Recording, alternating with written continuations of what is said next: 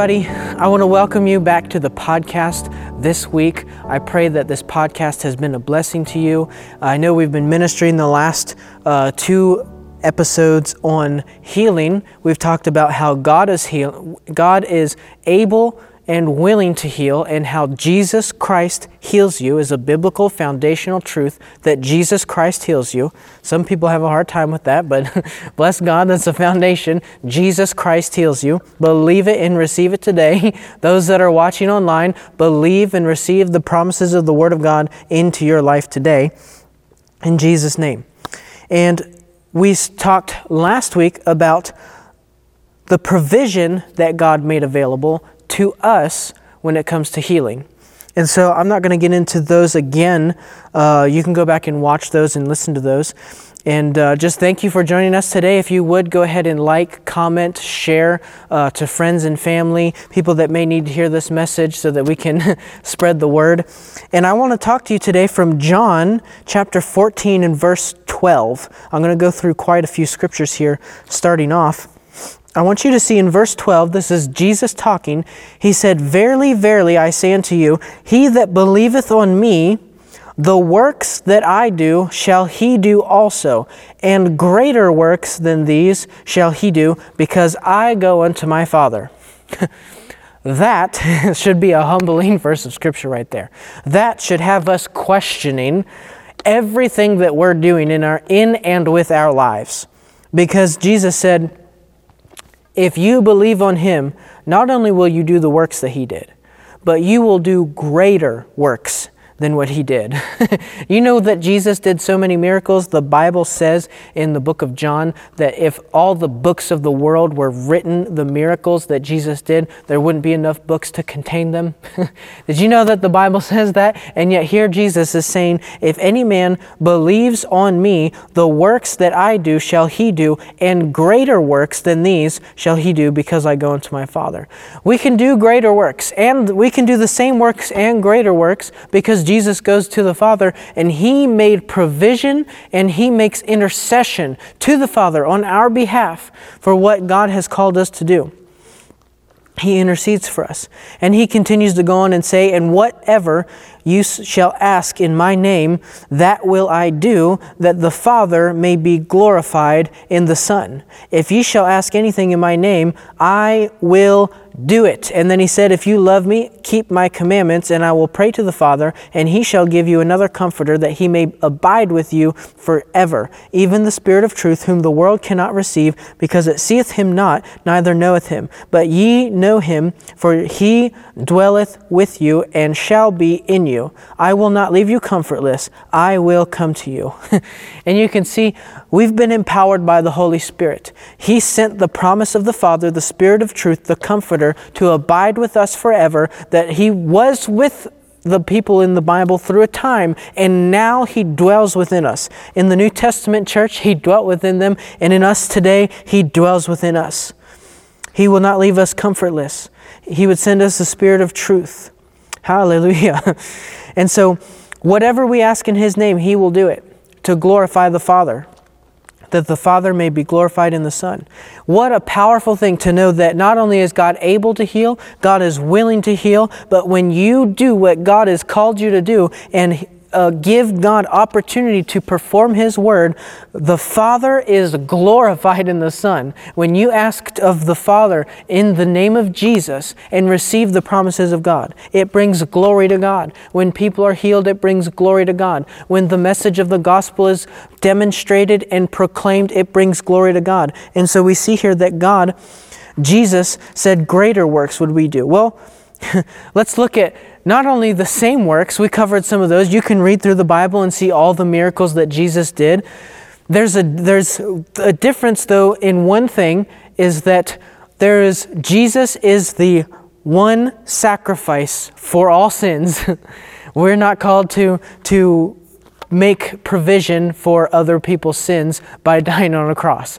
Jesus fulfilled what was written in the Old Testament as provision and died and became that sacrifice and now makes intercession for us and intercedes for us because he, the Bible says, that he, through his sacrifice, perfected forever those that were being saved. And so we've been perfected by the sacrifice of Jesus Christ, and there doesn't have to be another sacrifice anymore. But when it comes to the works that Jesus did, how he lived, how he demonstrated the gospel, how he demonstrated the kingdom, how he healed the sick and cast out devils, when it came to the things that Jesus commissioned us and the disciples to do, that is when we begin to enter into the works that he did and greater works. And we can look here in Luke chapter 10 when Jesus was sending out some of the believers, he told them in verse 8 Whatever city you enter and they receive you, eat what is set before you, and heal those in it who are sick, and say to them, The kingdom of God has come near to you. So he said, Heal those that are sick, and say to them that the kingdom of God has come near to you. And you can look here in, in uh, Matthew, or not Matthew, in Mark chapter 16, in verse 15. And this is Jesus talking. It says, And he said to them, Go into all the world and preach the gospel to all creation. He who has believed and has been baptized shall be saved, and he who has disbelieved shall be condemned. These signs shall accompany those who have believed. In my name they will cast out demons. They will speak with new tongues. They will pick up serpents. And if they drink any deadly thing, any deadly poison, it will not hurt them. They will lay hands on the sick and they shall recover. There is a biblical mandate for believers now that not only are we to receive healing and to walk in healing that has been made available to us through Jesus Christ, but we are to carry that healing and demonstrate the gospel. And believers, not ministers, not pastors, not apostles, prophets, teachers, evangelists, but believers shall lay hands on the sick and they shall recover. That means you, wherever you're watching right now, I want you to say, believer, I'm a believer and that means me. You're a believer and that means you. So God's commissioned us, not only has He made healing available to us, but He's commissioned us to be able to go and lay hands on the sick and they shall recover. The same way that He's commissioned every member in the body of Christ to proclaim and preach Christ. He's given us the ministry of reconciliation. No matter where we're at in life and what we're doing in life and what God's called us to do, people say, Oh, I'm not called to be a preacher. You might not be called to the fivefold ministry of pastor, prophet, evangelist, apostle, teacher, but you are called to be a preacher. Every single believer has been mandated with the gospel of Jesus Christ, the ministry of reconciliation, to proclaim Christ into this earth, that God has sent His Son that God so loved the world, he sent his only Son, that anyone who believes in him shall be saved and shall have everlasting life. That's the mission and the life of every believer is to win souls. And the way that God has commissioned every single believer in the church to preach the gospel, to invite people to church, to share Jesus Christ with people. He's empowered us also he that believeth on me, Jesus said, shall do these same works and greater works because he goes to the Father.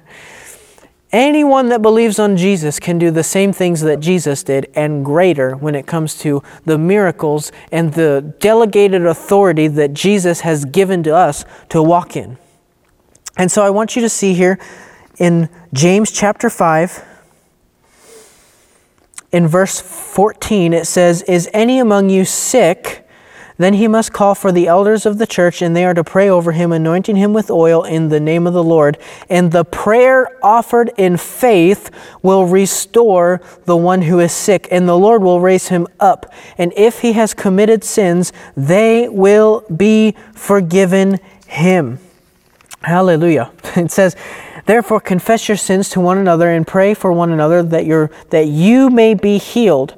The, effect, the effective prayer of a righteous man can accomplish much. What does it say there? Pray for one another that you may be healed.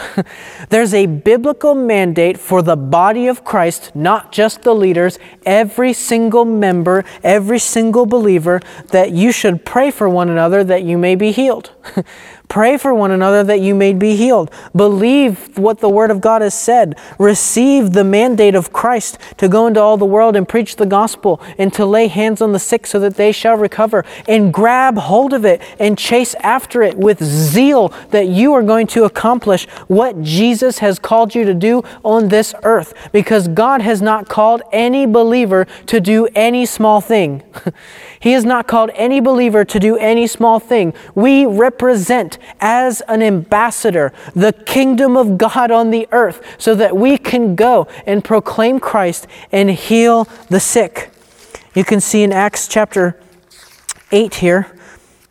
Well, let's go just a little bit before that. You can see when, when they established deacons in the church and they established um, just a helps ministry. This was the ministry of helps. if you're an usher, if you're a greeter, if you work in the food ministry, you can look at the example of Stephen. Stephen was full of grace and power, the Bible says, was performing great wonders and signs among the people. If you can look at that in Acts chapter 6 and verse 8. These, Stephen was not a, an evangelist or an apostle or a prophet or any of these things. He was appointed as a faithful man to be one of the seven that worked in distributing food to widows. these were people that were appointed by the apostles, and yet even just helping in an area of ministry that the apostles delegated that wasn't the fivefold ministry, it was just as a believer serving in the church, serving the body of Christ, serving the widows. Stephen was full of grace and power and performing great wonders and signs among the people. Jesus commissioned and designed his church to represent him on the earth. Not just the, the preachers, not just the, the fivefold ministry, but every believer, that we would carry Christ's power on the earth to heal the sick, raise the dead, cleanse the leper, cast out devils, and that nothing shall by any means hurt you. You can see it with Philip. Philip was one of the, uh, I believe, was one of the seven here with Stephen, and he went on and became an evangelist. And it says, therefore, um, those who had been scattered, this is Acts chapter 8 and verse 4. Therefore, those who had been scattered went about preaching the word. Philip went down to the city in Samaria and began proclaiming Christ to them. The crowds, with one accord, were giving attention to what was said by Philip as they heard and saw the signs which he was performing. For in the case of many who had unclean spirits, they were coming out of them shouting with a loud voice, and many who had been paralyzed and lame were healed. So there was much rejoicing in that city. There was much rejoicing in that city. And you know what? I believe God, the ministry that God's put here in Greensboro, North Carolina, there's going to be much rejoicing in this city if the church will grab a hold of the power of God and take it with them into their homes, into their workplaces, into your places of business, into, into every area of your life that you would be a carrier of the anointing of the gospel, that it's not just a thing that's on the side for, for Sunday mornings that you come if, if you feel like it, which, you know, I, I believe that if you're watching this broadcast, you're, you're one of the faithful members who have been committed to uh, serving at the church, and we have many, many faithful members who have come and have helped with so many things that it's just, it's amazing, and I'm so grateful for the people that God has placed here. But there's always more in God to attain, there is always more in God to receive. And notice that this is for every believer. The ministry of reconciliation, healing the sick, cleansing the leper, raising the dead, is for every single believer, not just for those who are in leadership, not just for those who are serving, not just for those who are, are in some form of authority, but it's for every believer. Jesus said, Anyone that believes on him, the works that he shall do, we will do also, and greater works. So let's have an honest look at our life. Let's pray, God, am I doing the works that you did? am I doing what you've called me to do? Am I completely committed and consecrated to fulfilling your will for my life and to reaching the world with the gospel of Jesus Christ? And I pray that you would commit yourself today. Say, not only is healing available for you to receive, but healing is available for you to proclaim and to demonstrate. And some people say, well, I, I don't know. I've, I've never seen somebody that was lame healed and made able to walk. Well, how many people have you prayed for that are lame, that they would be healed? We've got to start with that because if you've never prayed for anybody who's blind to see, then how will you ever see somebody blind see? This is a commission to the church. And don't just go and lay hands on people and see them healed. Give them the full package. Proclaim Jesus. Don't just share the gospel. Don't just share healing. Share both. Share both. God wants to save people. He wants to heal them. He wants to demonstrate the, the, His word. And He wants to see there become great joy in the city because Christ is proclaimed and signs and wonders are following. this is the full ministry of the church. And I pray that you would receive that today and you would walk into that this week pray and ask God for opportunities and, and situations that you can come into to pray and believe for healing. And then when they come, step out in boldness. I could tell you story after story of people that I've ministered to, people that my parents have ministered to, my family, church members here have ministered to, and healing has happened. Miracles has have happened. And God wants this to be a regular part of our life that we commit ourselves to giving him opportunity to move. Believers shall lay hands on the sick and they shall recover. The Bible says, I, I, read it in James chapter 5, that the prayer of a righteous man makes tremendous power available. Will you take the power that God has put in us and given to us and delegated to us and demonstrate it to a lost and dying world? Because I'm telling you, there's coming a time in the midst of a generation that the, the popular rising thing has become deconstruction, where they want to deconstruct their faith and dissect everything the church has told them. And why do we believe this? And why do we believe that? And really, what they're doing is they're dissatisfied with religion. And so they begin to just throw the baby out with the bathwater and question everything. and you should be able to have an answer. And there are answers available in this book.